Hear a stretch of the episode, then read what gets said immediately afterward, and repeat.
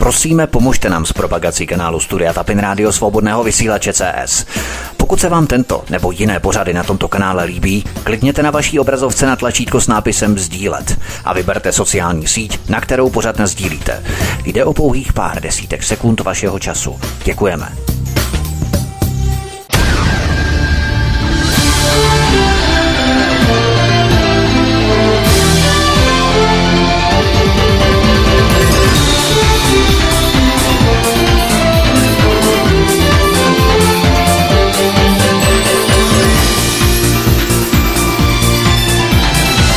Příjemný, krásný, dobrý večer, dámy a pánové, milí posluchači od mikrofonu svobodného vysílače nebo na kanále Odisí vás zdraví vítek. Vítejte při poslechu pořadu Utajená historie elektromobilů před 100 lety.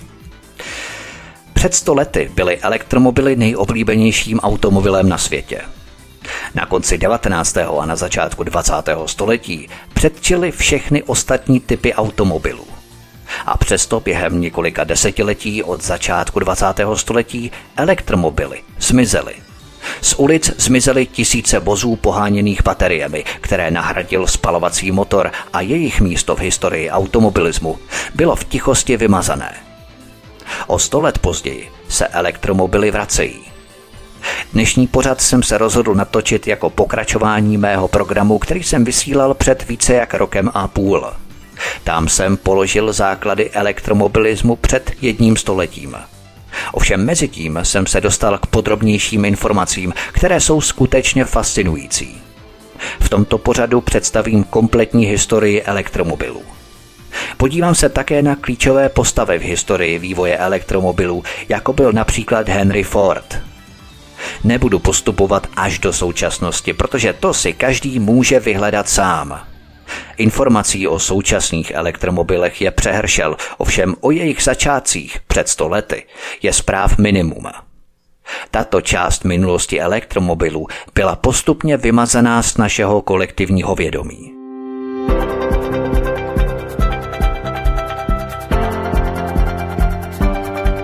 Začátky. Elektrická lokomotiva 1838.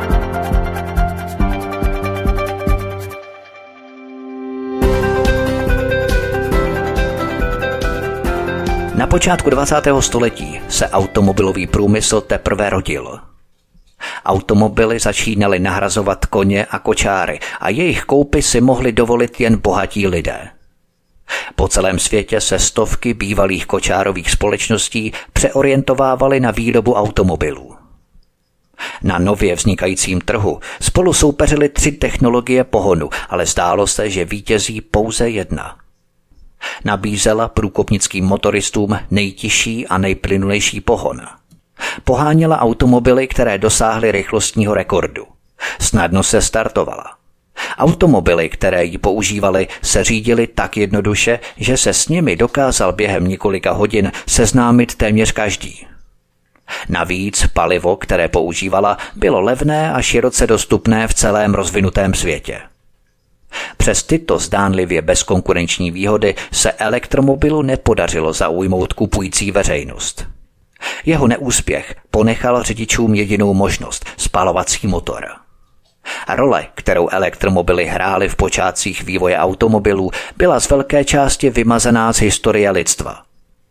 Zůstalo jen několik zdrnitých černobílých fotografií automobilů, které kdysi dávno vládly silnicím. O sto let později je elektromobil opět na vzestupu. Proč se ale elektromobily v prvních letech 20. století navzdory svým počátečním výhodám neuchytily? A jak to, že vývoj elektromobilů postupoval mnohem rychleji než konkurenční technologie spalovacích a parních motorů, aby se nakonec zcela zastavil?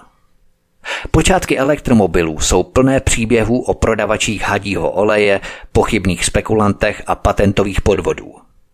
Motoristé, kteří uvízli na míle daleko s vybitou baterií, měli dobrý důvod k rozčílení, když jejich vůz nedosáhl slibovaného dojezdu. Henry Ford, jehož manželka používala elektromobil, byl tak znepokojený špatnou spolehlivostí baterií, že dokonce postavil nabíjecí stanici, aby měl jistotu, že se jeho žena vždycky dostane domů. Přes všechny své nevýhody ale mají elektromobily mnoho dobrých stránek. Všechno začalo baterií.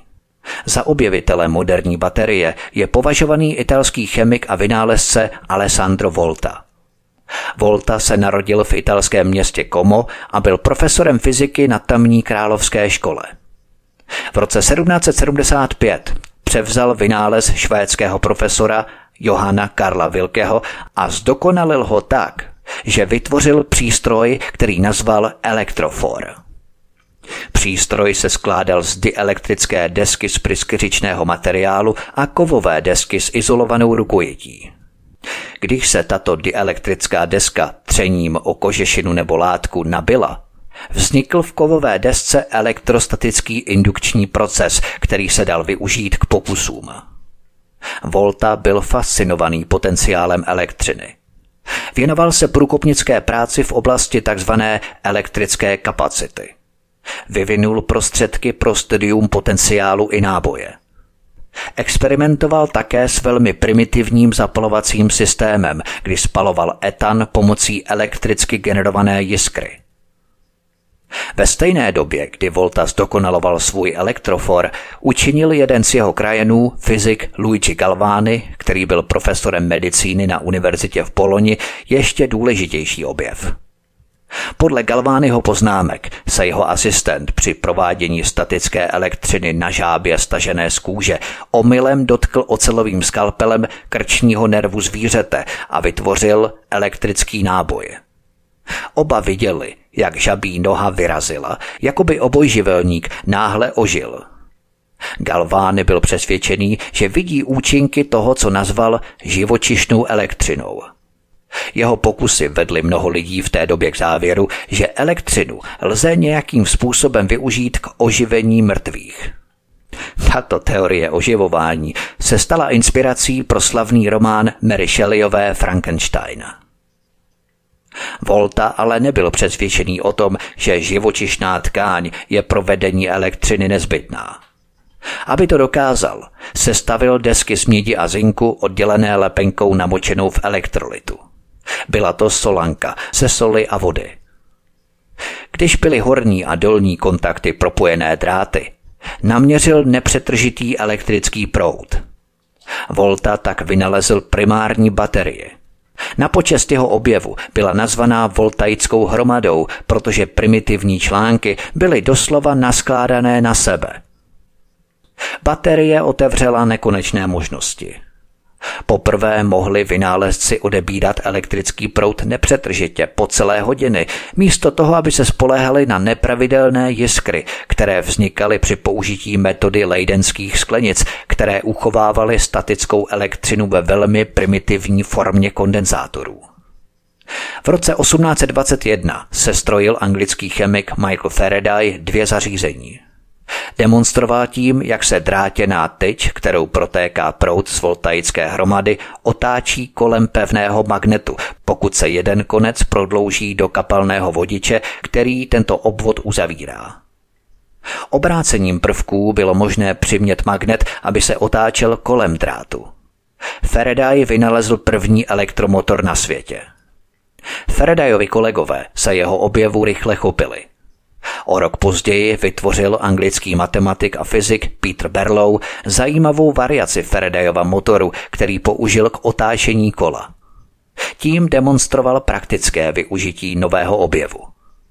V roce 1831 Faraday vytvořil první dynamo na světě, takzvaný Faradayův disk, když se mu podařilo rozpohybovat disk tržený kolmo k magnetickému poli. Byl to technologický průlom, který vedl k obnovení vědeckého zájmu o využití mechanických prostředků k výrobě elektrické energie. Faradayova práce byla základním kamenem poznání, které je základem všech elektrických technologií, včetně motorů a generátorů, které pohánějí elektrická vozidla v 21. století. V roce 1838 pak skotský chemik Robert Davison představil elektrickou lokomotivu. Její praktický význam byl bohužel omezený. Maximální rychlost pouhých 8 km za hodinu. Robert Davison, který pocházel z Aberdeenu, se pustil do práce na větší lokomotivě. Svůj výtvor pojmenoval Galvány na počest Luigiho Galványho. Impozantní lokomotiva o hmotnosti 7 tun byla tažená dvěma motory s přímým pohonem, které využívaly pevné elektromagnety působící na železné tyče, které byly připevněné k dřevěnému hnacímu válci namontovanému na každé nápravě. V září následujícího roku předvedl Davison svůj vynález na dráze z Edinburgu do Glasgow, kde dokázal táhnout šestitunový náklad 3 kilometry, než se baterie vybily. Z ekonomického hlediska se ovšem elektrická lokomotiva nemohla vyrovnat parní lokomotivě. Vynález dobíjecí baterie byl tehdy vzdálený ještě více než 10 let. Jednorázové baterie byly dražší než uhlí.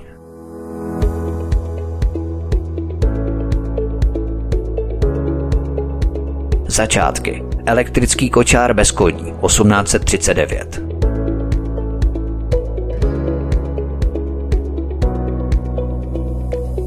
Zatímco Davison pracoval na elektrických vlacích, jiný Scott zkoumal možnosti elektrického vozu bez koní. O vynálezu Roberta Andersona se toho bohužel moc neví. Bohužel se podrobnosti o jeho vozidle ztratily. Někdy v letech 1832 až 1839 navrhl, postavil a vyzkoušel bezkoňový vůz poháněný bateriemi. Bohužel Anderson neměl jinou možnost, než použít nenabíjecí články, protože olověný akumulátor byl vynalezený až v roce 1859. A tak se jeho kočár stal spíše zajímavou zvláštností než převratným vynálezem. Přesto lze Andersona považovat za jednoho z průkopníků elektromobilů. Druhým byl Holandian. Sibrandus Strating byl nizozemský profesor chemie a nadšený vynálezce, který toužil po rychlosti. Byl přesvědčený, že technologie učiní koňský povoz zbytečným. Strating a jeho přítel, německý výrobce přístrojů Christopher Becker, stáli v čele vývoje parního pohonu. V roce 1835 přednesl profesor Strating před Královskou fyzikální společností v Greningenu přednášku s názvem Elektromagnetická pohyblivá síla a její využití pro elektromagnetický vůz. Vymyslel velmi jednoduchou dřevěnou plošinu pro galvanickou baterii, která se skládala ze dvou desek, jedné zinkové a jedné měděné, srolovaných k sobě a rozdělených dřevěnými tyčemi, umístěných v porcelánové nádobě naplněné zředěnou kyselinou. Tento koktejl byl nejistě připevněný na přední straně, aby dodával proud. Profesor Strating toto vozidlo označil za svůj elektromotor. Vůz vážil asi 3 kg a vydržel jezdit naložený polovinou vlastní váhy, tedy 1,5 kg, asi 15 minut, než se vybil proud. Profesor Strating vyrobil několik elektrických kočárů bez koní a řada z nich se dodnes dochovala.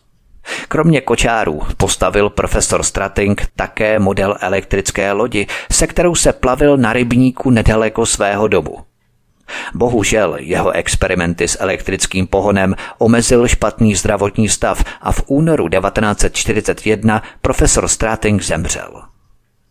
Profesor Strating nicméně prokázal, že elektřina je životaschopným prostředkem pohonu vozidel a tuto myšlenku s nadšením převzali i další. První elektrické vozidlo poháněné dobíjecí baterií bylo představené až o 40 let později, v roce 1881. Francouzský vynálezce Gustave Trouvé vyvinul motor pro námořní použití. První praktický přívěsný motor. V listopadu 1881 předvedl na Mezinárodní výstavě elektřiny v Paříži funkční tříkolový automobil – Truvé použil konstrukci druhého článku, který vynalezl belgičan Gaston Plant, který našel způsob, jak baterie vybíjet a dobíjet. Tím překonal problém, co dělat, když se baterie vybije. Potom se začaly vyvíjet další, výkonnější elektrické tříkolky.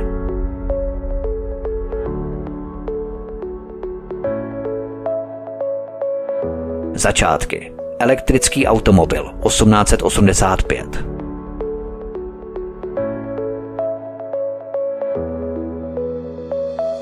Karl Benz v roce 1885 představil první automobil poháněný zážehovým spalovacím motorem. Byla to událost, která předznamenala začátky automobilového věku. Ve Velké Británii byl ale vývoj automobilů všech druhů už předtím značně zasažený vládní legislativou. Tento zákon nakonec pryčtí politici zrušili až v roce 1896. Když pomineme tříkolky, první primitivní elektrická vozidla byla ve všech ohledech jen kočáry bez koní. Jen dřevěná karosérie na kolech s dřevěnými paprsky a plnými pneumatikami – Přestavba se skládala z baterie umístěné na podvozku, elektromotoru a řízení. Tato hybridní konstrukce nebyla zdaleka ideální. Hrubé odpružení a masivní pneumatiky přenášely všechny nerovnosti a výmoly z nekvalitních silnic přímo na podvozek. To mělo předvídatelně neblahé následky pro křehké desky baterie uložené v nádobách naplněných kyselinou. Pneumatiky se ale také zkvalitnily a proto byla jízda elektrických vozů čím dál tím pohodlnější. Automobilový průmysl začal v 90. letech 19. století skutečně skvétat. Zdálo se, že elektromobil má nedostižný náskok. Stejnosměrný motor a jeho příslušenství byly dobře vyvinuté díky tramvajím, jako byla Volkova elektrická dráha, která jezdila po východním nábřeží Brightonu. Také olověné akumulátory po více než desetiletém komerčním vývoji rychle dosahovaly lepších parametrů. Komerční úspěch podnítil výzkum nových materiálů a lepších konstrukcí. Na přelomu 19. a 20. století byly olověné akumulátory dostatečně odolné, aby se mohly bez obav používat v automobilech. Posloucháte pořad Utajená historie elektromobilů před 100 lety. Od mikrofonu svobodného vysílače nebo na kanále Odisí vás zdraví vítek, písnička je před námi, zahrajeme si a potom budeme pokračovat dál v našem povídání. Příjemný večer a pohodový poslech. Vozit vlaky, to chci taky. V dětství jsem si přál. V třídě sedmý zodpovědný pocit už mne hřál, že jsem fírou s touhle vírou.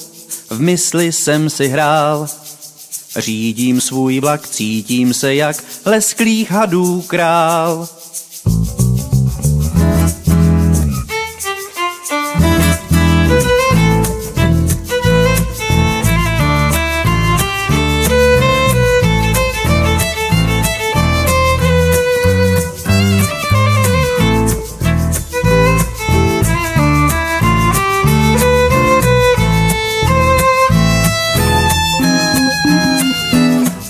Jdou, už jsem mladý muž, co se vydal v boj. Těžce cvičen, teď brzdičem krotím drážní stroj. Místo koltů silných voltů, nebezpečí znám. Zas proklatě, jednou gatě, málem plný mám a tak dál, ženu vdál. Mm žebřík pražců pode mnou, šťastný jsem, žiji sen, co má příchuť tajemnou, kolikrát změnit dát, hmm, klikatí se nad hlavou, rád to mám, vždyť jsem pán, co má duši tou hlavou. Jízdní páka furt mě láká, čeho bych se bál, za prdelí kaloun celý vlak se hrne vdál, šíny zvoní tisíc koní, vydupává cval. Mávám jdoucím, stroj vedoucím, už jsem se hodstal a tak dál, ženu vdál. Hmm, že přípražců pode mnou šťastný jsem, žiji sen, co má příchuť tajemnou, kolikrát změnit rád. Hmm, se nad hlavou, rád to mám, vždyť jsem pán, vždyť jsem pán. Co má duši tou hlavou, co má duši tou hlavou. Od mikrofonu svobodného vysílače nebo na kanále Odisí Vátrový Vítek posloucháte pořad Utajená historie elektromobilů před stolety.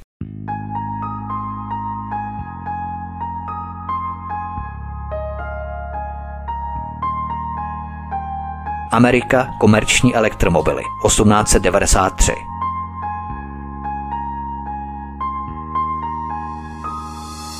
Americe pracoval slavný vynálezce Thomas Edison na novém typu baterie, která využívala nikl železo a slibovala ještě větší zisky speciálně pro elektromobily. K nikl železným bateriím se vrátím o něco později. Podle článku v časopise Electric World z roku 1925 se technologie baterie v letech 1910 až 1925 vyvíjela mílovými kroky. Akumulační kapacita se zvýšila o 35%, životnost o úctyhodných 300% a náklady na údržbu klesly o 63%. Už před stolety byly elektromobily propagované jako ekologická alternativa tradiční dopravy. Koňské povozy byly sice robustní a spolehlivé, ovšem hromadění koňského hnoje a moči ve velkých městech představovalo vážný problém. Elektrická vozidla představovala čistou technologii bez zápachu a nepořádku spojeného s koňskými povozy. A nejen to. Elektromobil produkoval mnohem méně hluku než spalovací motor. Snadněji se startoval a nepotřeboval složitou havarijní převodovku. Byl také pohodlnější než parní pohon, který potřeboval čas na zapálení a vytvoření parního náhonu. Na světové výstavě v Chicagu v roce 1893 se o pozornost veřejnosti ucházelo šest elektrických vozidel. Zajímavé je, že na této šikákské výstavě byl jediným americkým exponátem 12-místní automobil navržený Williamem Morrisonem z Des Moines ve státě Iowa. Ostatní byly evropského původu. Tento Morrisonův stroj využíval 24 článků k pohonu motoru o výkonu 4 koní. To stačilo k dosažení maximální rychlosti 22 km za hodinu. Doba nabíjení baterií byla přibližně 10 hodin. Práva na tento elektromobil zakoupila šikákská společnost American Battery Company v naději, že je bude také vyrábět.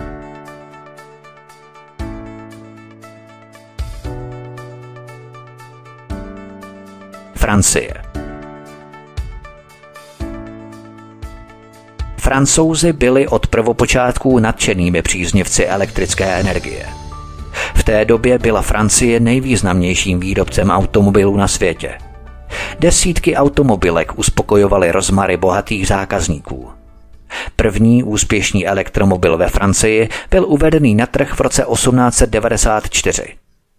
Na přelomu 19. a 20. století byly elektrovozy ve Francii ve velké módě.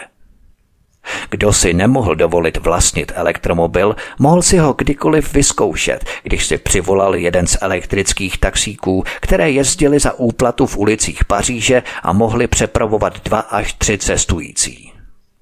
V těchto taxících seděl řidič vpředu, vystavený všem povětrnostním vlivům, zatímco jeho cestující si užívali luxusní vůz vzadu. Ohromná historie, o které jsme jistě mnozí z nás neměli ani tušení.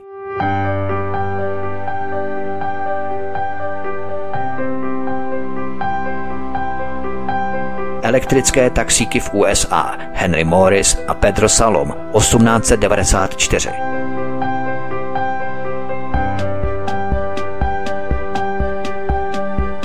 Přestože elektromobily byly oblíbené u bohatých soukromých osob, na počátku 20. století zaznamenaly největší prodejní úspěch jako elektrické taxíky. Elektrické kočáry bez koní se prodávaly ve velkých městech po celém světě a zejména v Americe. Jejich přednosti jako je plynulý chod, spolehlivost a jednoduchost, se po určitou dobu jevily jako vítězná kombinace a vedly k prvnímu pokusu o vytvoření skutečně celostátní infrastruktury osobní dopravy. V Americe se tento příběh začal psát v roce 1894. Obchodní partneři Henry Morris a Petr Salom navrhli a za pouhé dva měsíce sestrojili elektrické vozidlo – Morris, který byl strojním inženýrem, vycházel při návrhu z poznatků, které získal při práci na tramvajích poháněných bateriemi. Použil upravený motor převzatý z lodi, olověný akumulátor umístěný co nejníže a kola ve tvaru kočáru. Vozidlo, které bylo zcela otevřené, spíše jako vůz, mělo dostatek místa pro Morise a Saloma a bylo řízené pomocí kormidla, které ovládalo zadní kola. Měl loukoťová kola ve stylu vozu a boční svítilnu. První ohromení chodci, kteří jej spatřili poskakovat po silnici v Morisově domovské Filadelfii, si museli myslet, že vypadá jako splašená bedna na čtyřech kolech. Rozhodně neměl atraktivní linie koňského povozu. Celkově vůz vážil 1927 kg, tedy téměř dvě tuny. Samotný akumulátor vážil 725 kg. Udávaný výkon činil 24 km za hodinu a dojezd 80 km byl stěží uvěřitelný. Pro první zkušební jízdu 31. srpna 1894 museli oba společníci požádat radnici o zvláštní povolení.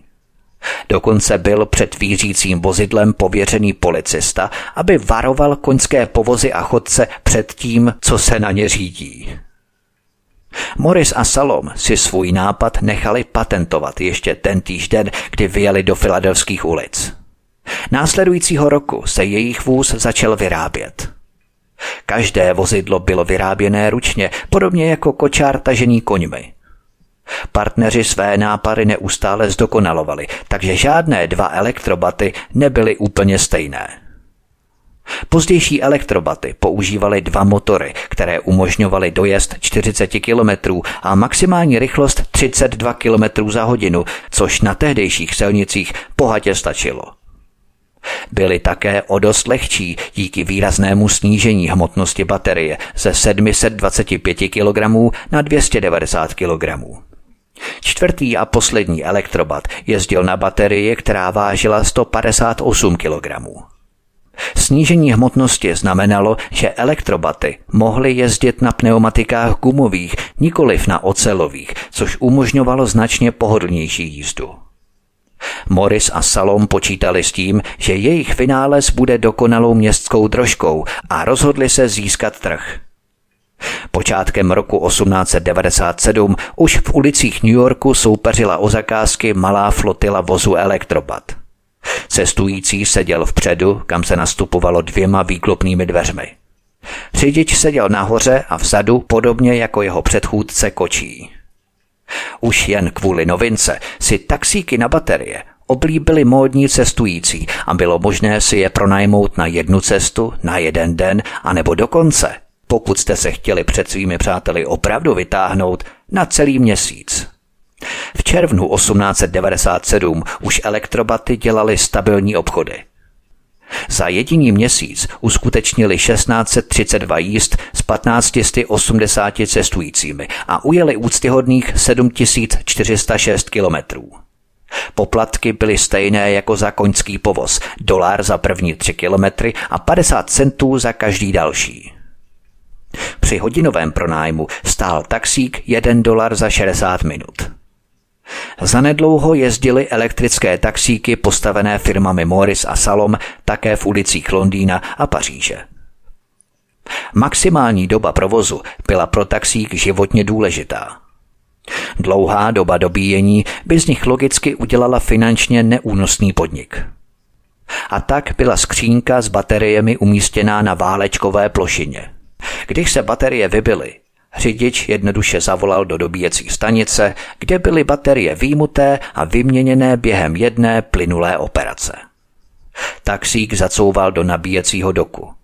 Hydraulické berany ho zvedly a udržovaly v poloze pomocí nabíjecího stolu, zatímco se akumulátor vyklopil. Současně mostový jeřáb přehodil čerstvý akumulátor na místo na stole přímo za kabinou taxíku. Když bylo všechno připravené, hydraulické berany posunuli 567 kg bateriový blok do kabiny, kde se automaticky připojil. Operátor údržby zabouchl dveře bateriového prostoru a zamával taxikáři na cestu. Pokud operace proběhla hladce, mohl se elektrický taxík během několika minut otočit a vrátit do ulic. Kontakty se navázaly také automaticky, když se zásobník zajistil na místě a obvod byl dokončený otočením spínače řidičem. K dispozici byla také běžná zásuvka pro dobíjení v případě nouze nebo přes noc. K dokreslení tu mám dobový článek v časopise American Mechanist z 8. července 1897, který tvrdil – Elektrické taxíky, které jsou od 15. března letošního roku nabízené k veřejnému použití, se setkávají s přízní veřejnosti do té míry, že pokrývají běžné náklady a zanechávají skutečný zisk. Přitom sazby za pronájem jsou stejné jako u koňských držek v New Yorku.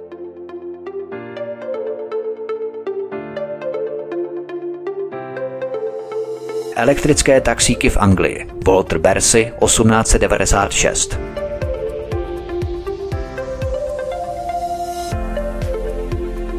Walter Bercy byl 20-letý mladík, když skonstruoval vlastní suchou baterii. Byl také prvním podnikatelem, který v londýnských ulicích přestavil vozidlo s vlastním pohonem určené k pronájmu. Jeho první taxíky připomínaly kočáry bez koní se dvěma motory, dvoustupňovou převodovkou se spojkou a řetězovým převodem. Dokázali jet stabilní rychlostí 14 km za hodinu. To bylo více než dost na to, aby měli náskok před koňskými povozy. 40-článková bateriová skříň byla navržená tak, aby se dala vysunout pro rychlou výměnu. Veřejnost si Bersiho taxíky poprvé prohlédla na autosalonu v South Kensingtonu v roce 1896. Do srpna 1897 jich jezdilo tucet. V době největšího rozmachu jich společnost měla více než 70. Jeho ceny byly ovšem také konkurenceschopné.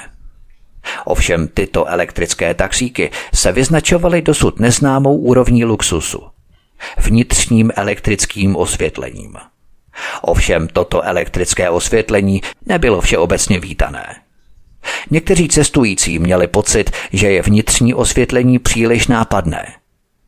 Kvůli zvuku, který vydávali jejich motory při jízdě a žlutočernému laku, se jim přezdívalo kolibříci. Bohužel se tento podnik rozjel poněkud nešťastně – Pouhé tři týdny po prvním vzletu kolibříků byl jeden taxikář obviněný z řízení pod vlivem alkoholu. Opilý řidič se snažil projet jednu z nejrušnějších londýnských dopravních tepen Bond Street a narazil do zdi. Magistrát mu uložil pokutu 20 šilinků. O necelý měsíc později došlo k mnohem větší tragédii. Devítiletý chlapec, který naskočil na zadní sedadlo, aby se svezl, byl vtažený pod podvozek, když se jeho kabát zachytil ohnací řetěz. Nebohý chlapec se stal prvním dítětem v Británii, které zemřelo při dopravní nehodě. Taxikář Edward Nicole při vyšetřování u koronerského soudu v Hackney uvedl, že taxík nejel rychleji než 5 km za hodinu. Jeden z porodců navrhl, aby se mezi kola a podvozek namontovali chrániče. Tyto taxíky mohly přepravovat čtyři cestující a značné množství zavazadel. Ani tyto taxíky nebyly vzorem spolehlivosti.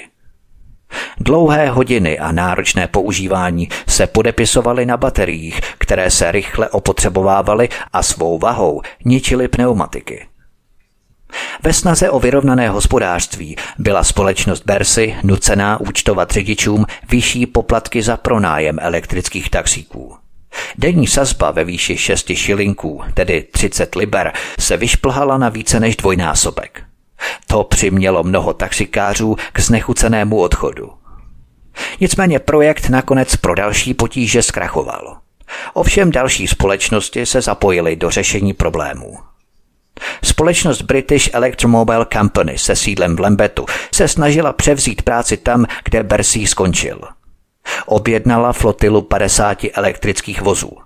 Londýnská městská policie měla dokonce tehdy k dispozici elektrickou sanitku pro nemocnici svatého Bartoloměje.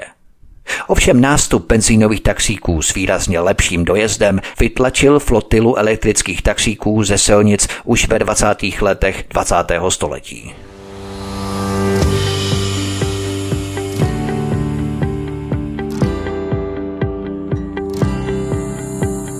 Společnost pro elektrická vozidla v USA.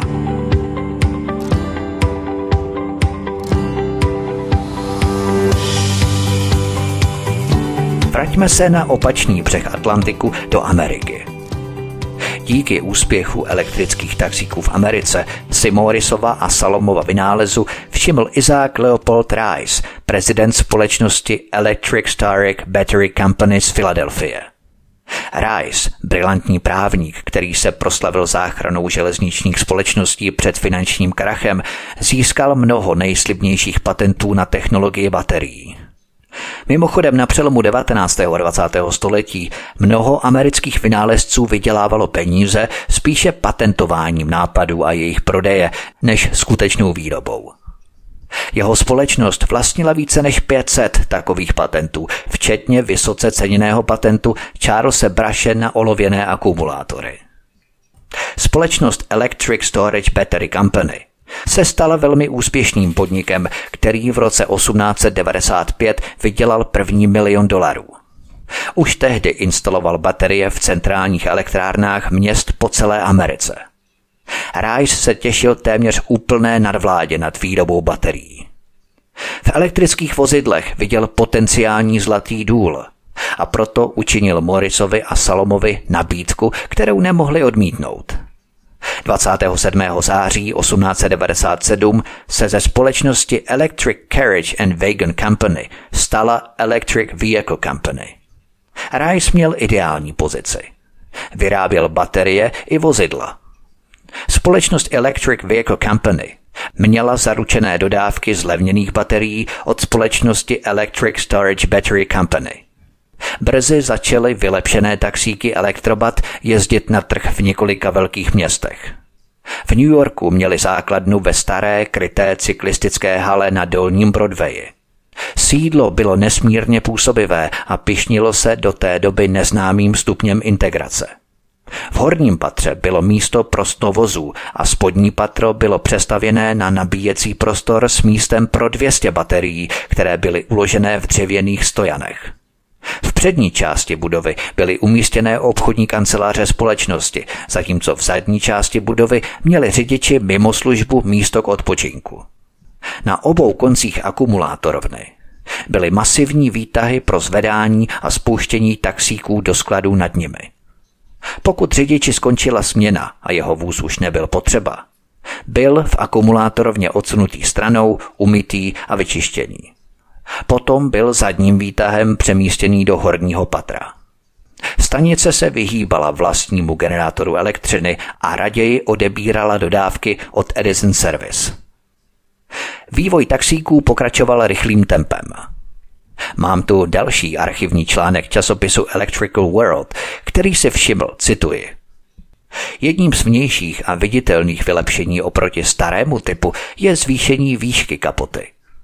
Starší vozidla byla tak nízká, že působila ve srovnání s taxíky taženými koňmi nepěkně skrčeně. Konec citace.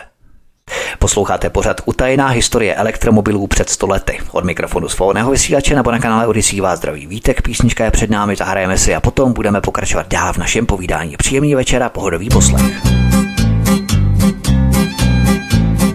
Jednou večer já bych brečel, telefon si zahrčí, starý k němu stekle letí.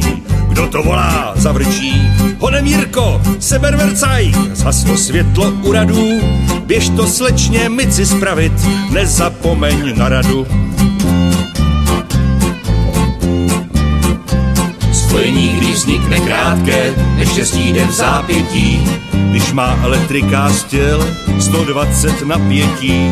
Dobrá rada, rysí zlato, slyšeli jsme častokrát, že isolace brát se musí po každé na holý drát. od jak živa elektrikář. Jirka bystrý chlapec byl, netrvalo půl hodiny. U radů, když zazvodil, dobrý večer slečno mici, že prý vám to nehoří, blesku rychle vám to spravím, rozčileně hovoří. Spojení, když vznikne krátké, neštěstí den v zápětí, když má elektrikář těl 120 napětí. Dobrá rada, rysí zlato, slyšeli jsme častokrát, že isolace brát se musí po každé na holý drát.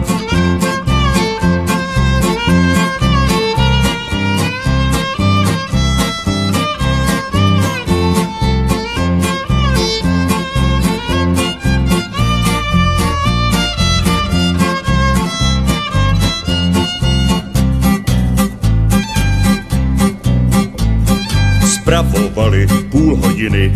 Z Jirky už jen pocelil, micinka mu posvítila.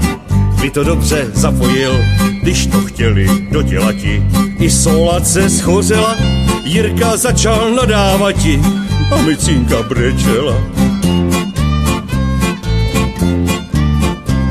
Elektřina to je živel, to na ní pozor dát. Kdykoliv s ní něco máte, račte i solaci brát. Jirka dnes je otcem už četné rodiny. Micinku si vzal za ženu, poslouchá jak hodiny. Od mikrofonu svobodného vysílače nebo na kanále Odisí Vátrový Vítek posloucháte pořad Utajená historie elektromobilů před stolety. Program téměř neustálých modernizací si ovšem vybral daň na těžce zkoušených manažerech vozového parku. Taxíky se vyráběly v sériích po 50 kusech a každá série byla jiná. Nic nebylo zaměnitelné, dokonce ani baterie ne. To vedlo k neustálým problémům s údržbou a hrozícím problémům s náhradními díly. Pak měl Rice štěstí. V prosinci 1897 postihly New York sněhové bouře. Špatné počasí pokračovalo i v lednu 1898. Sníh a stvrdlý led znemožňovali provoz koňských trožek, ale jejich baterioví konkurenti takové problémy neměli. Díky těžkým bateriím a pětipalcovým pneumatikám mohli jezdit bez ohledu na nepříznivé podmínky. Koňské taxislužby byly nucené opustit silnice. Zoufalým zákazníkům dokonce radili, aby vyzkoušeli jejich elektrické konkurenty. Najednou všichni potřebovali elektrický taxík. Mám tu další dobový článek z časopisu Electrical World, který poznamenal. Vozy jezdily celou noc, poslední přijel kolem 6. hodiny raní, kdy už sníh dosahoval průměrné výšky asi 8 cm a na některých místech ho bylo ještě mnohem víc. Ostatní taxislužby předali objednávky raději elektrické službě, než aby je plnili sami. Konec citace. Přestože se zdálo, že taxíky fungují dobře, vedení společnosti preventivně snížilo jejich kilometrový dojezd. Řidičům bylo nařízeno, aby se každých 16 až 20 kilometrů vraceli na základnu pro čerstvé baterie. Řidiči dostávali 2 dolary denně plus spropitné od dobře situovaných cestujících. Ve snaze podpořit vyšší produktivitu zavedla společnost také systém bonusů pro řidiče. Potom došlo k fúzi dalších společností a založení nových. Také noví podnikatelé si chtěli ukousnout svůj podíl elektrokoláče. To je celkem zbytečné rozebírat, protože by to bylo příliš zdlouhavé a nudné. Ale například důležitým vývojem byly vylepšené vozy značky Columbia. Začaly se prodávat od května 1897. Továrna Columbia v Hartfordu ve státě Connecticut byla prvním komerčně životaschopným koncernem vyrábějícím elektromobily. Když byly první elektrické vozy hotové v květnu 1897, slavnostního odhalení se zúčastnili takové celebrity jako John Jacob Astor. Noviny a časopisy o nich psali až ve Velké Británii. Elektrické vozy však nebyly ničím bez nabíjecí infrastruktury. A tak byla v Newportu narychlo otevřená nabíjecí stanice – Zámožní motoristé si mohli vozidlo pronajmout za 150 dolarů měsíčně a měli k dispozici příspěvek na ujetí 960 kilometrů. K dispozici byli také řidiči pro ty, kteří byli příliš nervózní anebo líní usednout za volant sami. Bylo to ještě před zavedením řidičských zkoušek. Konstrukce byla také licencovaná pro zámořskou výrobu v Německu, Francii, Belgii a Rakousku. Od roku 1897 do léta 1899 vyrobila Columbia několik set vozidel pro domácí i zahraniční trhy. Zajímavý je také článek v časopise Electric World and Engineer, v jehož závěru se píše. V této zemi byl elektromobil první, který se prosadil z hlediska pohodlí, hospodárnosti a dalších žádoucích vlastností. Obecně se uznává, že elektromobil v městském provozu nebo pro použití tam, kde není třeba brát v úvahu omezení kilometrového výkonu akumulátorových baterií, nemá konkurenci. V této oblasti je nepravděpodobné, že by benzínová nebo parní vozidla měla šanci na úspěch. Konec citace. Je to zajímavé ve srovnání se současností, že?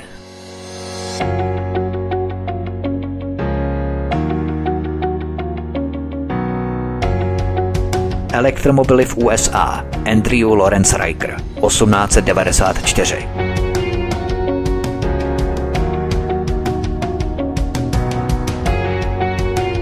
Na trh také vstoupil muž jménem Andrew Lawrence Riker.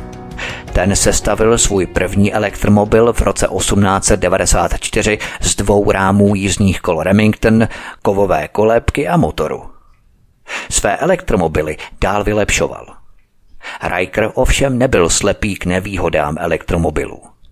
Časopis Electrical World z 23. ledna 1897 přinesl zprávu o Rikerově projevu před Americkým institutem elektroinženýrů. Riker sdělil významným hostům, že elektrická vozidla nejsou vhodná pro cestování na dlouhé vzdálenosti, ale budou úspěšná hlavně jako vozidla pro potěšení, kde by jejich krátkodobé vlastnosti nebyly na závadu a kde by je jejich mnohé vynikající výhody stavěly do velmi výhodného postavení. Riker stále svá elektrovozidla vylepšoval, až časopis Electrical Engineers 9. září 1896 napsal. Vůz je obdivuhodně vymyšlený a vyvážený a přestože je lehký na pohled, pohybuje se s úžasnou stabilitou. Snadno se otáčí, pohybuje se dopředu nebo dozadu na jeden dotek a díky dvěma motorům je schopen velmi dobře fungovat, i kdyby se jeden z nich porouchal. Konec citace. Zajímavé byly také reklamy na tato vozidla. Ocituju vám jednu, kterou jsem našel v archivních záznamech. Vibrace byly zcela překonané. Byla zajištěná absolutní kontrola rychlosti a směru jízdy. Elektrický vůz Riker splňuje všechny požadavky na potěšení nebo práci, všechny požadavky na krásu a služby. Konec citace. Ne každý ale mohl pravdivost této reklamy potvrdit. Jak o tom ostatně svědčí jeden zábavný příběh v londýnském Motor Car Journal z 21. července 1899. Pisatel článku si půjčil vůz Riker od pana Frost Smise. Jel z kopce u nádraží Highgate. Právě předjížděl jiné vozidlo, když se před ním náhle objevil cyklista. Nevinný cyklista spanikařil při pohledu na dva vozy bez koní, které se na něj řítily a pokusil se mezi nimi projet. Nehoda byla nevyhnutelná. Článek pokračuje, cituji. Naše brzda se prudce zasekla. Vozidlo se stočilo a zachytilo obrubník. Dál jelo po dvou kolech, asi metr nebo dva. Pak řidič i pisatel článku letěli. Rychle jsme se zvedli a zjistili jsme, že nemáme zlomené žádné kosti. Rozhlédli jsme se kolem sebe a viděli, že auto je převrácené na bok. Jedno kolo je vybočené. Na druhém jsou ohnuté a zlomené paprsky. Kyselina vytékala po litrech a kola se otáčela velkou rychlostí. Nebohého cyklistu vytáhli na nohy, protože utrpěl vážné poranění hlavy a přišel o podrážku jedné z bod. No to musíte uznat, to byla obrovská tragédie. Naštěstí pro všechny zúčastněné článek končí. Nehoda se stala naproti hospodě Winchester Arms. Hostinský udělal všechno, co mohl, aby pomohl a šlechetně se zachoval jako dobrý Samaritán. Konec citace. Riker také prodával poštovní vůz pro doručování poštovních zásilek, ze kterých některé byly po určitou dobu používané ve Washingtonu DC. Prodával také rozvážkový vůz, který se používal k přepravě sycené vody v New Yorku.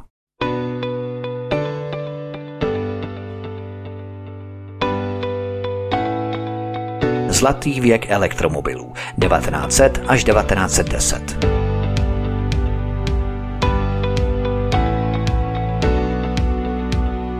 Desetiletí 1900 až 1910 představovalo zlatý věk elektromobilů.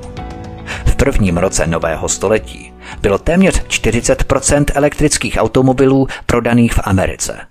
Benzínové vozy tvořily pouhých 22 Elektromobil měl stále navrh nad spalovacími motory, zejména pokud jde o snadnost použití a kultivovanost.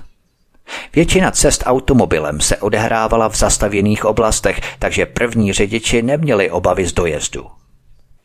Omezený dojezd elektromobilů se stal problémem až po vybudování hladkých silnic, které spojovaly města. Delší cesty tak byly nejen sjízdné, ale i stále žádanější.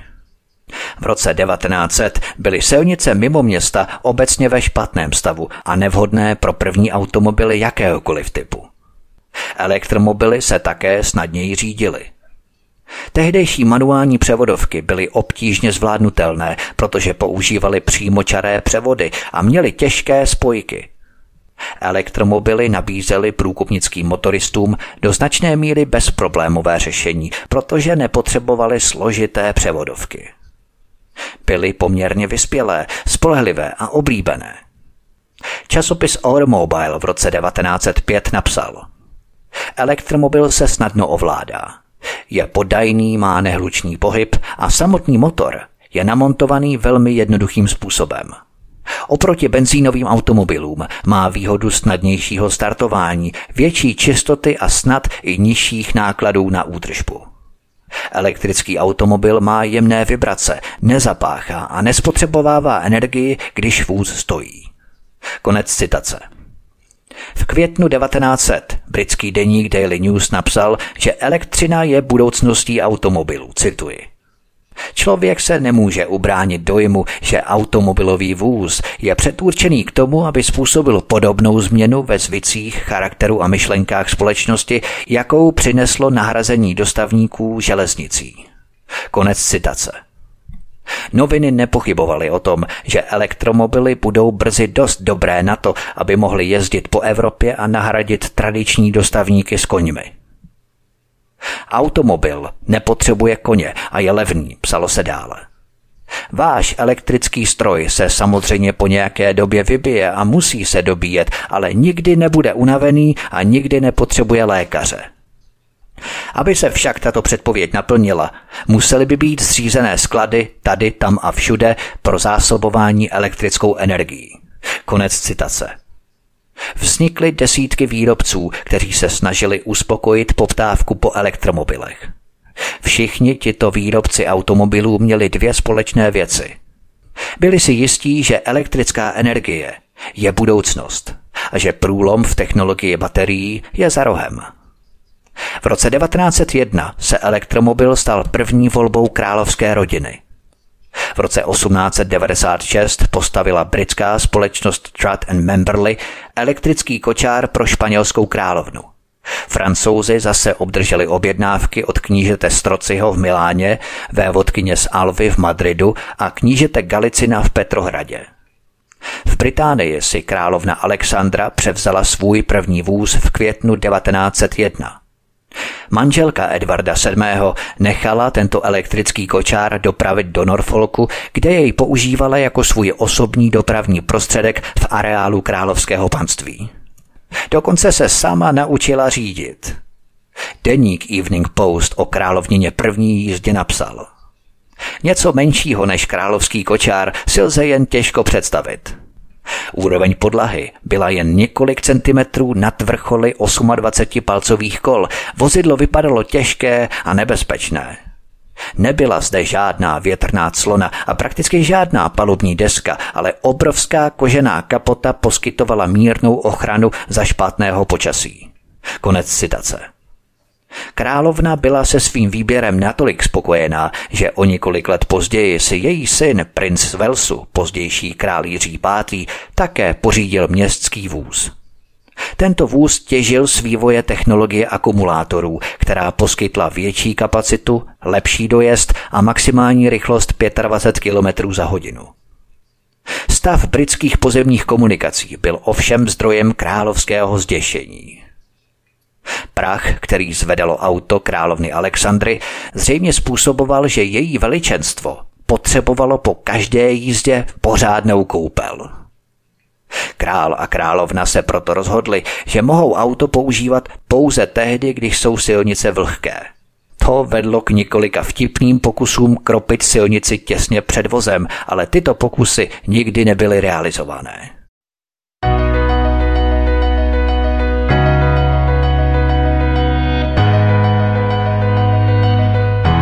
Bitva o Ameriku.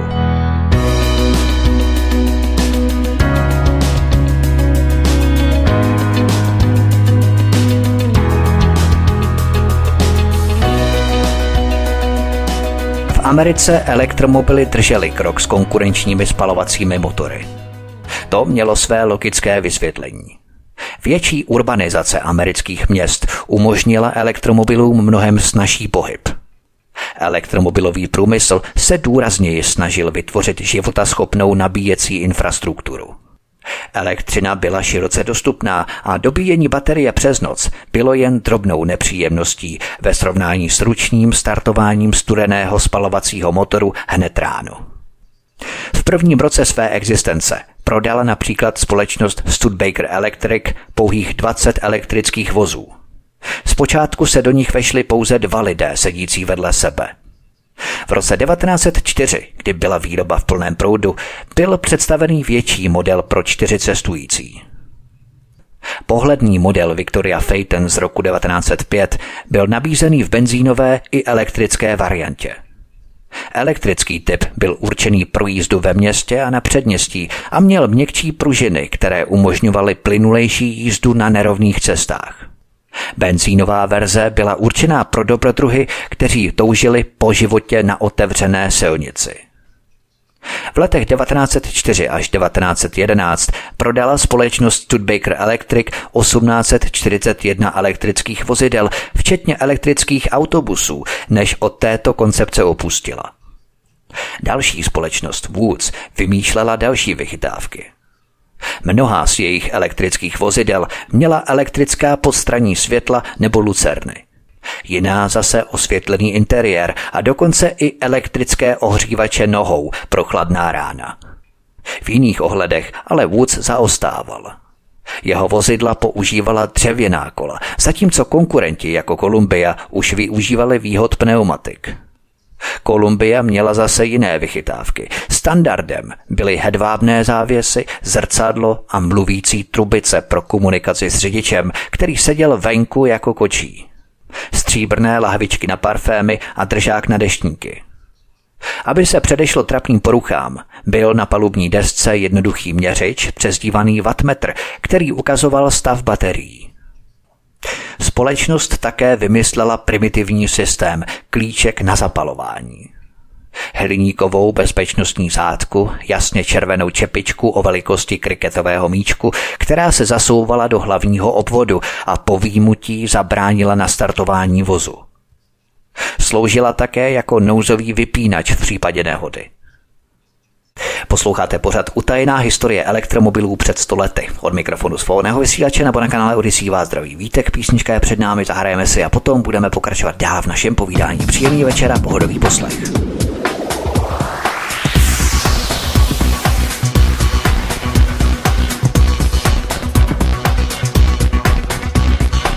Každé malé dítě, co napočítá do pěti, ví, že telka nejde, když je síť bez napětí. Kdo to zkusil ví, jak bude s tebou házet, když zastrčíš hřebí do levé dírky fáze. Moc lidí nechápe, kudy k nám šťáva teče, co jsou transformátory, rozvodny a rozvaděče. Jak se elektřina dostane k nám domů, kolik mají které dráty amper voltů ohmů.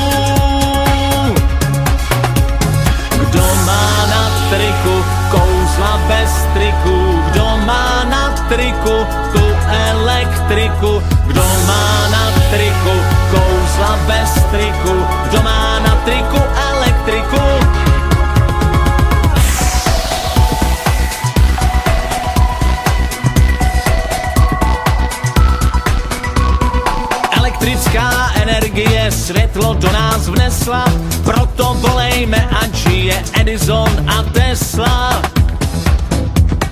Bez ní nešla byty, Wi-Fi ani Bluetooth, bez ní nemohl bys poslouchat muziku na YouTube.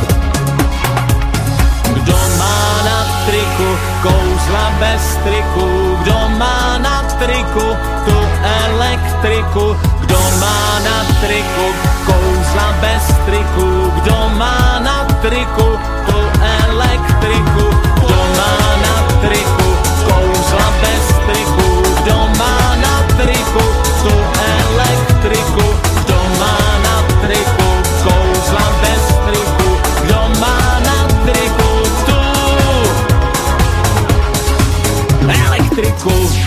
Od mikrofonu svobodného vysílače nebo na kanále Odisí Vátrový Vítek posloucháte pořad Utajená historie elektromobilů před stolety.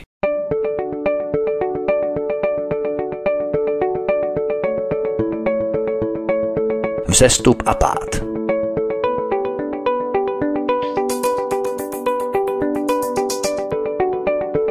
Továrna Hertford v Connecticutu značky Columbia brzy pracovala na objednávkách tisíců elektromobilů a společnost expandovala do zahraničí.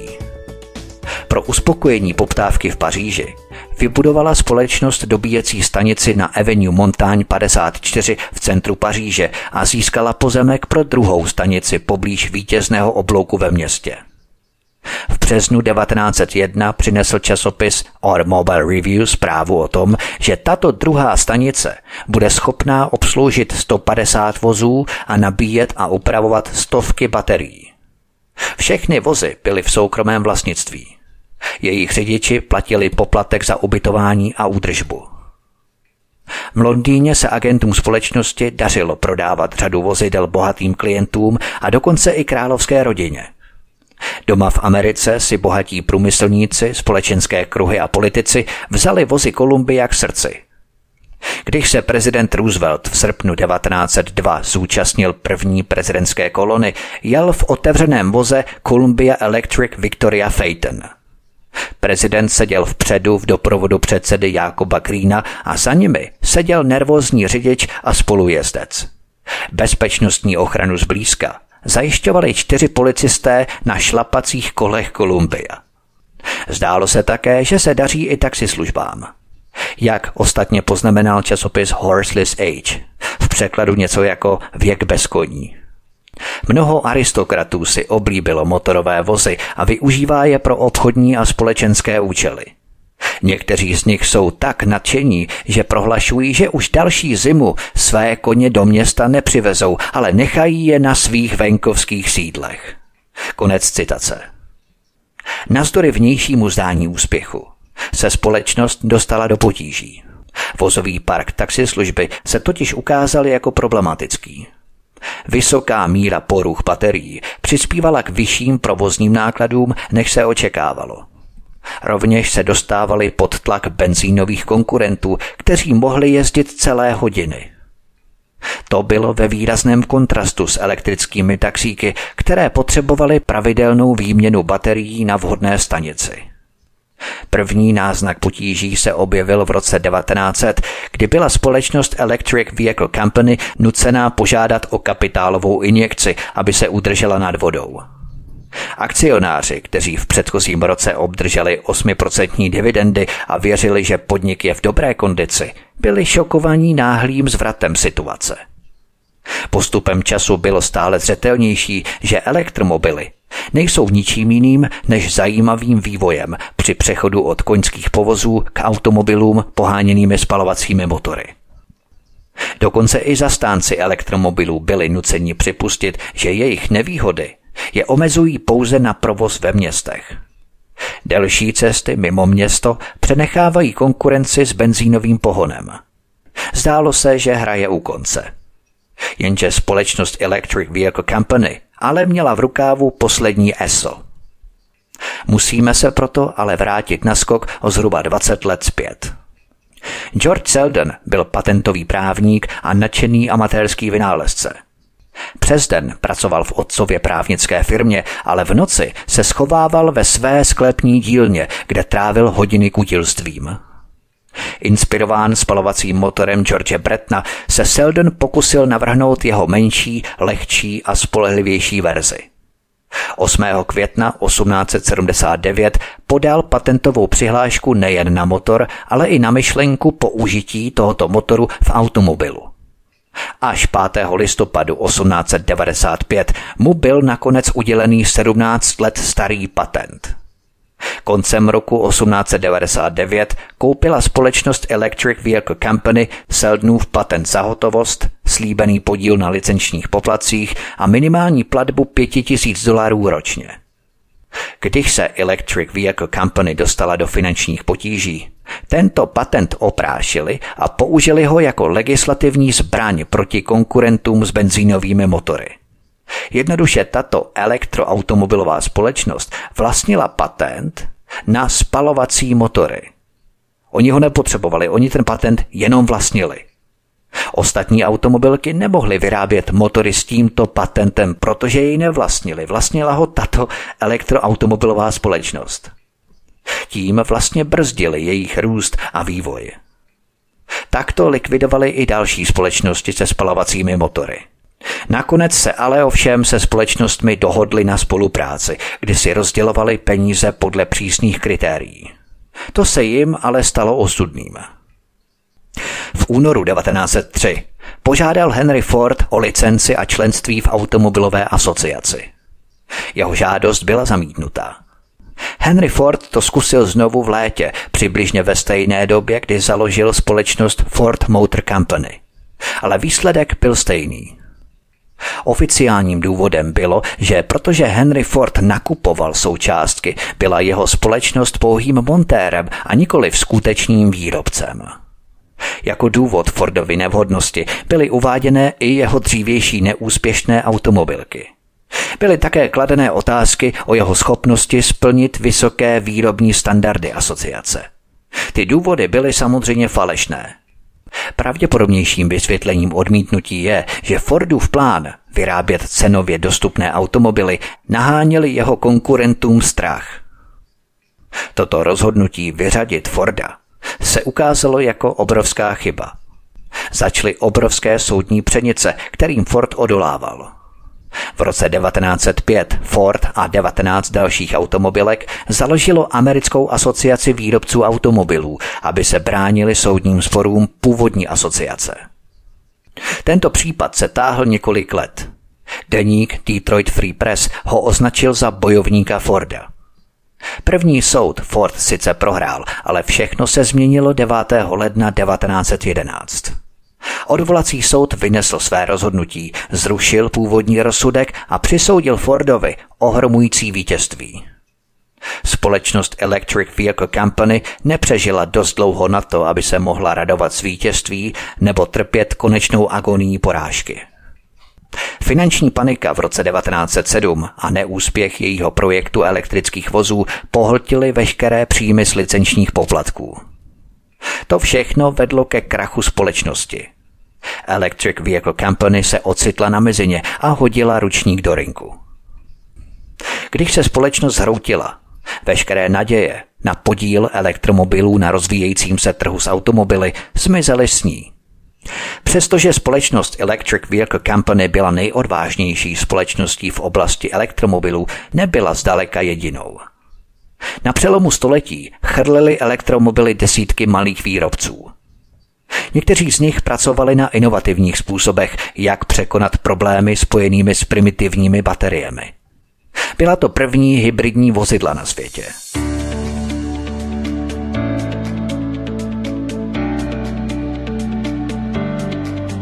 Henry Ford a Thomas Edison –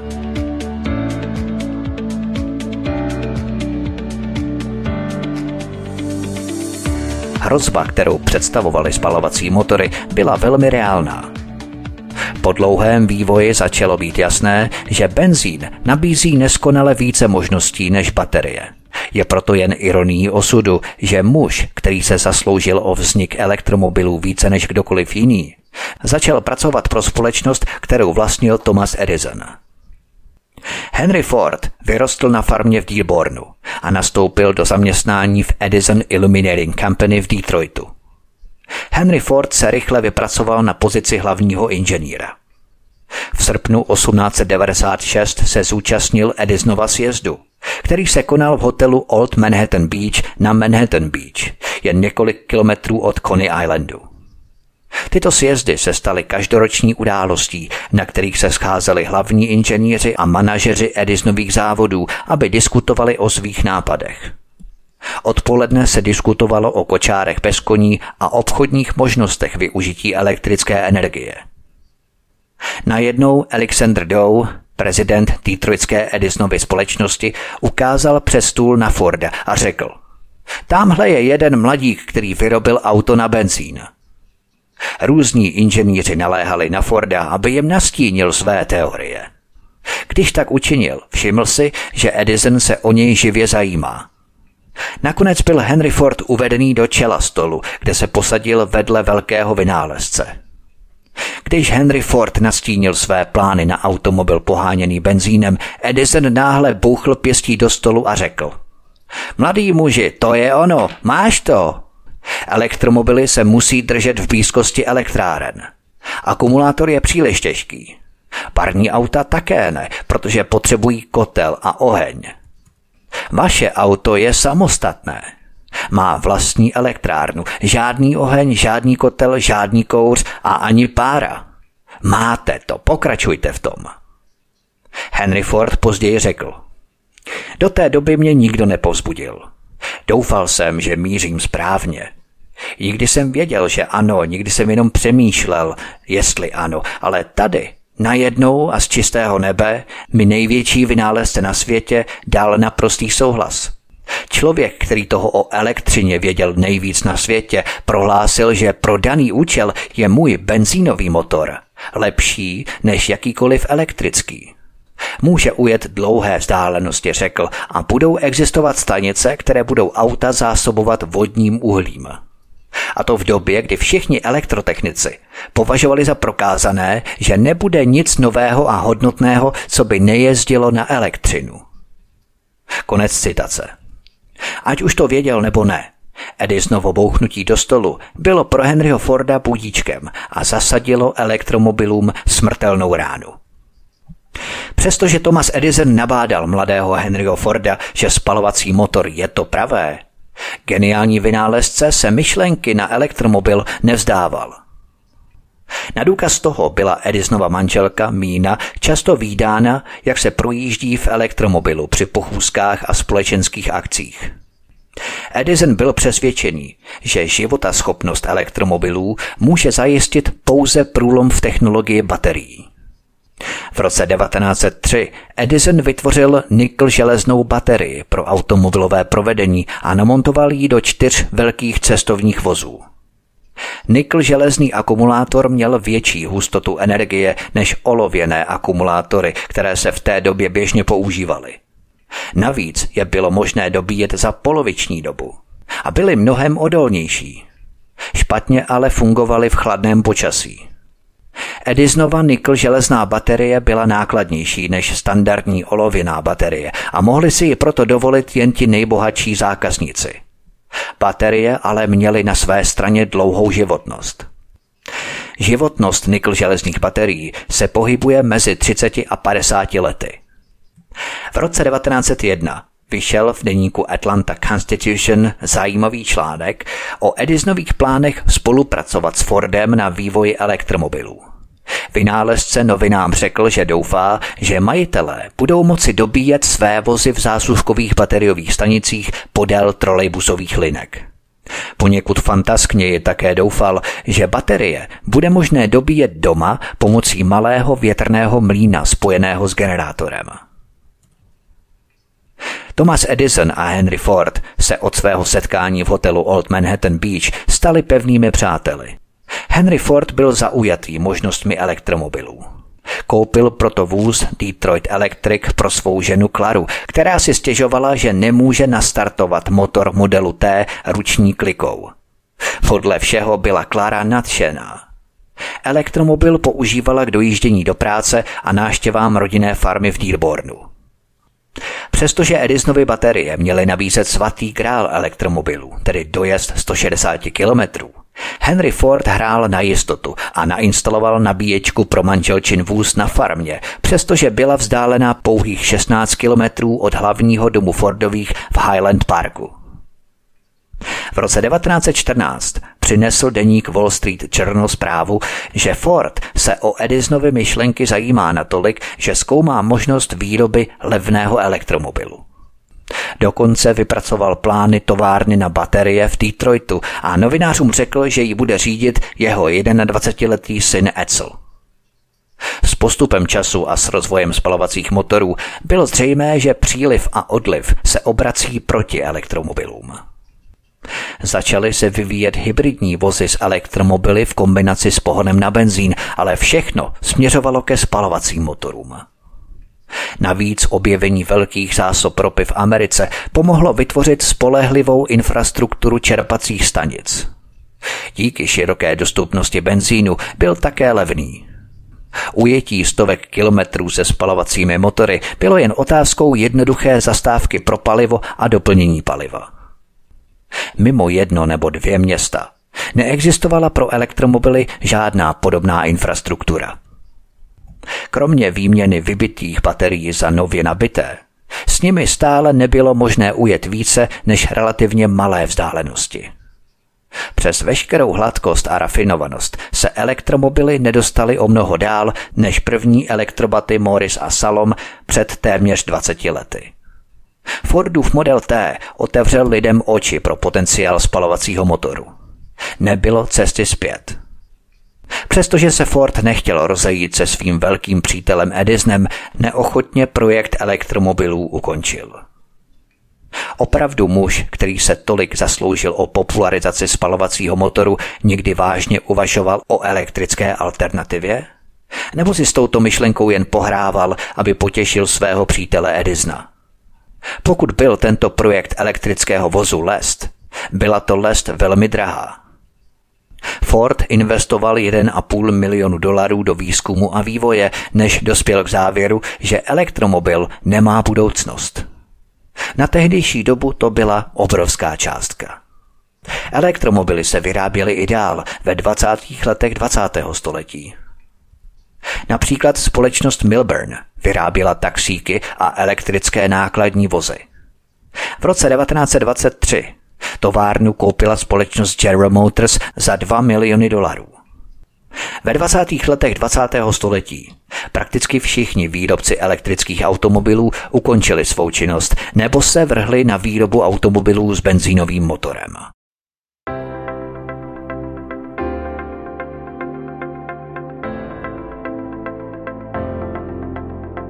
Závěr. Návrat do budoucnosti?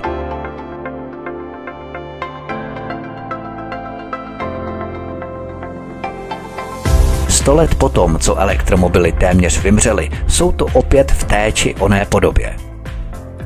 Bohužel, elektromobily už před stolety prokázaly svou neschopnost vypořádat se s delšími vzdálenostmi. I navzdory moderním technologiím se zdá, že tento svůj handicap a limit nedokážou překonat ani dnes. Můžeme se jen domnívat, zda lidstvo kráčí stejnou slepou uličkou, kterou už pro nás proskoumali předchozí generace před stolety. Bude lidstvo opakovat stejnou chybu? Pokud by elektromobily prokázaly svou životaschopnost, jistě by se v konkurenčním prostředí uchytili. Tehdy ale zvítězila efektivita a zdravý rozum před ideologií. Otázkou zůstává, zda to dnes bude přesně naopak. Zda ideologie převálcuje zdravý rozum. Elektromobily mají nespornou výhodu nezávislosti na ropné lobby. Každá země má svou elektrárnu a tak patřičným rozvíjením infrastruktury a elektrické soustavy je schopná si své elektromobily obhospodařovat sama. Není závislá na obří ropné lobby. Lze uvažovat o elektromobilech jako vozech pro městskou dopravu. Tím se vyřeší zejména často se opakující smogová situace ve městech. Delší vzdálenosti jsou ale pasé – to nám ukázala historie už před stolety. Další nevýhodou elektromobilů je těžba rud, což je obrovský zásah do životního prostředí. Pokud jsou elektromobily cestou ke zlepšení životního prostředí, co je potom těžba rud?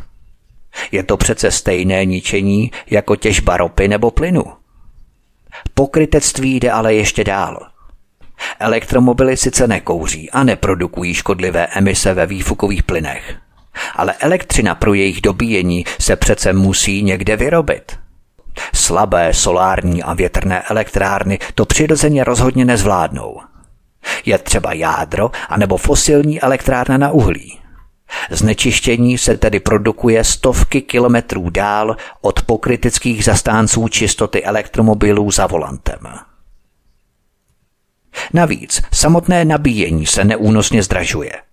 Vlády chtěly zpočátku nalákat motoristy na elektromobily laciním dobíjením, ale jak to tak vypadá? Postupně se nabíjení stává luxusem pro bohatší část obyvatel. Navíc v severských zemích už dávno zakázali nabíjet elektromobily z domácí sítě. Elektromobilisté jsou tak odkázaní na oficiální a drahé dobíjecí stanice. Nevýhody elektromobilů převažují nad výhodami. Elektromobily dnes jsou zaváděné nikoli pro zvýšení naší životní úrovně, ale pro omezení cestování. To je v souladu s globální vizí upoutat a přišpendlit člověka na jedno místo s malým okruhem kolem nás. Elektromobily nejsou plnohodnotnou náhražkou spalovacích motorů, kus za kus. Stávají se doménou inovativních nadšenců a movitých vrstev populace. Stávají se globálním nástrojem indukování chudoby. Téměř každý si mohl dovolit třeba jen nějakou tu ojetinu se spalovacím motorem – ale téměř nikdo si nebude moct dovolit elektromobil. Musíme si klást ale i další otázky. Jak dlouho bude trvat, než bude k dispozici života schopná infrastruktura pro rychlé nabíjení? Mohou si vlády dovolit nadále poskytovat štědré dotace na elektromobily nebo daňové úlevy? Nabídne nová generace litium kyslíkových baterií vyšší výkon nebo dojezd? A co je nejdůležitější? Jsou elektromobily skutečně zelenou volbou? Když se elektřina pro ně musí vyrábět v obřích elektrárnách na jádro či uhlí? Protože malé a slabé solární a větrné elektrárny to rozhodně nezvládnou? Podstoupíme znovu stejný boj mezi spalovacími a elektromotory jako před stolety? Znovu si položme tu základní otázku. Bude lidstvo kráčet stejnou slepou uličkou jako před stolety? Vybere si dnes pragmatismus před ideologií nebo ideologii místo pragmatismu. To je všechno, milí posluchači, k tomuto pořadu Utajená historie elektromobilů před 100 lety. Já vám moc děkuji za pozornost a děkuji vám, že jste mě poslouchali a také vám děkuji, když mě zanecháte třeba nějaké postřehy vaše, pokud jste třeba automechanici nebo se v tom vyznáte víc než já, protože já jsem si vlastně nastudoval na tu historickou část v rámci toho, jakým způsobem se vyvíjely elektromobily před 100 lety a tak dále, abychom si tuto část historie připomněli. Tak určitě mě zanechte vaše komentáře, protože mnozí z vás se v tom vyznáte určitě lépe než já tak budu rád za jakýkoliv postřeh, co jsem třeba vynechal, co jsem nezmínil a co je velmi důležité, proto můžeme diskutovat, můžeme debatovat, to je jedině dobře, takže já budu rád za jakékoliv postřehy, vaše názory, případně doplnění toho, co jsem vynechal, co jsem zapomněl a tak dále. A já budu také rád, když mě budete nejenom komentovat na kanále Odyssey pod tímto pořadem, ale když budete tento pořad i sdílet na sociální média, to budu velmi rád, že tím mě dokážete, že fandíte tomu, co dělám, že se vám líbí to, co dělám a že mě podporujete. A pokud mě chcete aspoň aspoň částečně podpořit, když máte třeba jinou možnost, jak mě podpořit, tak prosím alespoň sdílejte tento pořad eh, na sociální média kamkoliv z kanálu Odyssey. To je vlastně to nejmenší, co pro mě můžete udělat a za to budu velmi rád a budu vám za to velmi vděčný. Takže klikněte na tlačítko sdílet na kanále Odyssey, to je první tlačítko. Potom druhé tlačítko je odebírat. Na to, když kliknete, tak budete odebírat tento kanál Studia Tapin Radio svobodného vysílače. A třetí tlačítko je zvoneček, respektive zapnout notifikace, pokud se tak již už neučinili. A to samozřejmě vám zajistí, že vás browser prohlížeč upozorní na další pořady, které tady budu chystat, které budu vysílat a které budu uploadovat tady na kanál Odyssey, svobodného vysílače Studia Tapin Radio. Takže tato tři tlačítka jsou důležitá. Samozřejmě budu dát i za vaše lajky, za komentáře, prostě jakoukoliv vaší interakci. To by bylo všechno. Já vám děkuji ještě jednou, mějte se všichni krásně od mikrofonu svobodného vysílače nebo na kanále Odyssey vás zdraví vítek. Příjemný zbytek večera a příště se s vámi opět těším na slyšenou. Jednoho letního večera na návsi pod starou lípou Hostinský Antonín Kučera vyvalil soudeček s pípou. Nebylo to posvícení, nebyla to neděle. V naší obci mezi kopci plnili se korbele Byl to ten slavný den, kdy k nám byl zaveden elektrický proud. Byl to ten slavný den, kdy k nám byl zaveden elektrický proud. Střídavý, střídavý, silný elektrický proud. Střídavý, střídavý, zkrátka elektrický proud. Kdo tu všechno byl? Okresní a krajský inspektor, hasičský a recitační sbor, poblíže obecní váhy tříčlená delegace z Prahy, zástupci nedaleké posádky pod vedením poručíka Osádky, početná skupina montérů, jeden z nich pomýšlel na dceru sedláka Krušiny, dále krojované družiny, alegorické vozy, italský zmrzlinář Antonio Kozy na motocyklu Indián a svatý Jan z kamene vytesán. Byl to ten slavný den, kdy k nám byl zaveden elektrický proud. Byl to ten slavný den, kdy k nám byl zaveden elektrický proud. Střídavý, střídavý, silný elektrický proud. Střídavý, střídavý, zkrátka elektrický proud. Na stránkách obecní kroniky ozdobným písmem je psáno. Tento den pro zdejší rolníky znamená po noci ráno. Budeme žít jako v Praze, všude samé vedení. Jedna fáze, druhá fáze, třetí pěkně vedlení. Byl to ten slavný den, kdy k nám byl zaveden elektrický proud. Byl to ten slavný den, kdy k nám byl zaveden elektrický proud. Střídavý, střídavý, silný elektrický proud. Střídavý, střídavý, zkrátka elektrický proud. Z projevu inženýra Maliny z elektrických podniků. Vážení občané, vzácní hosté, s elektřinou je to prosté. Od pantáty vedou dráty do žárovky na devraty. Odtud proud se přelévá do stodoly do chléva. Při krátkém spojení dvou drátů dochází k takzvanému zkratu. Kdo má pojistky námi předepsané, tomu se při zkratu nic nestane. Kdo si tam nastrká hřebíky, vyhoří a začne odpíky. Do každé rodiny elektrické hodiny. den, kdy k nám byl zaveden elektrický proud. Střídavý, střídavý, silný elektrický proud. Střídavý, střídavý, zkrátka elektrický proud.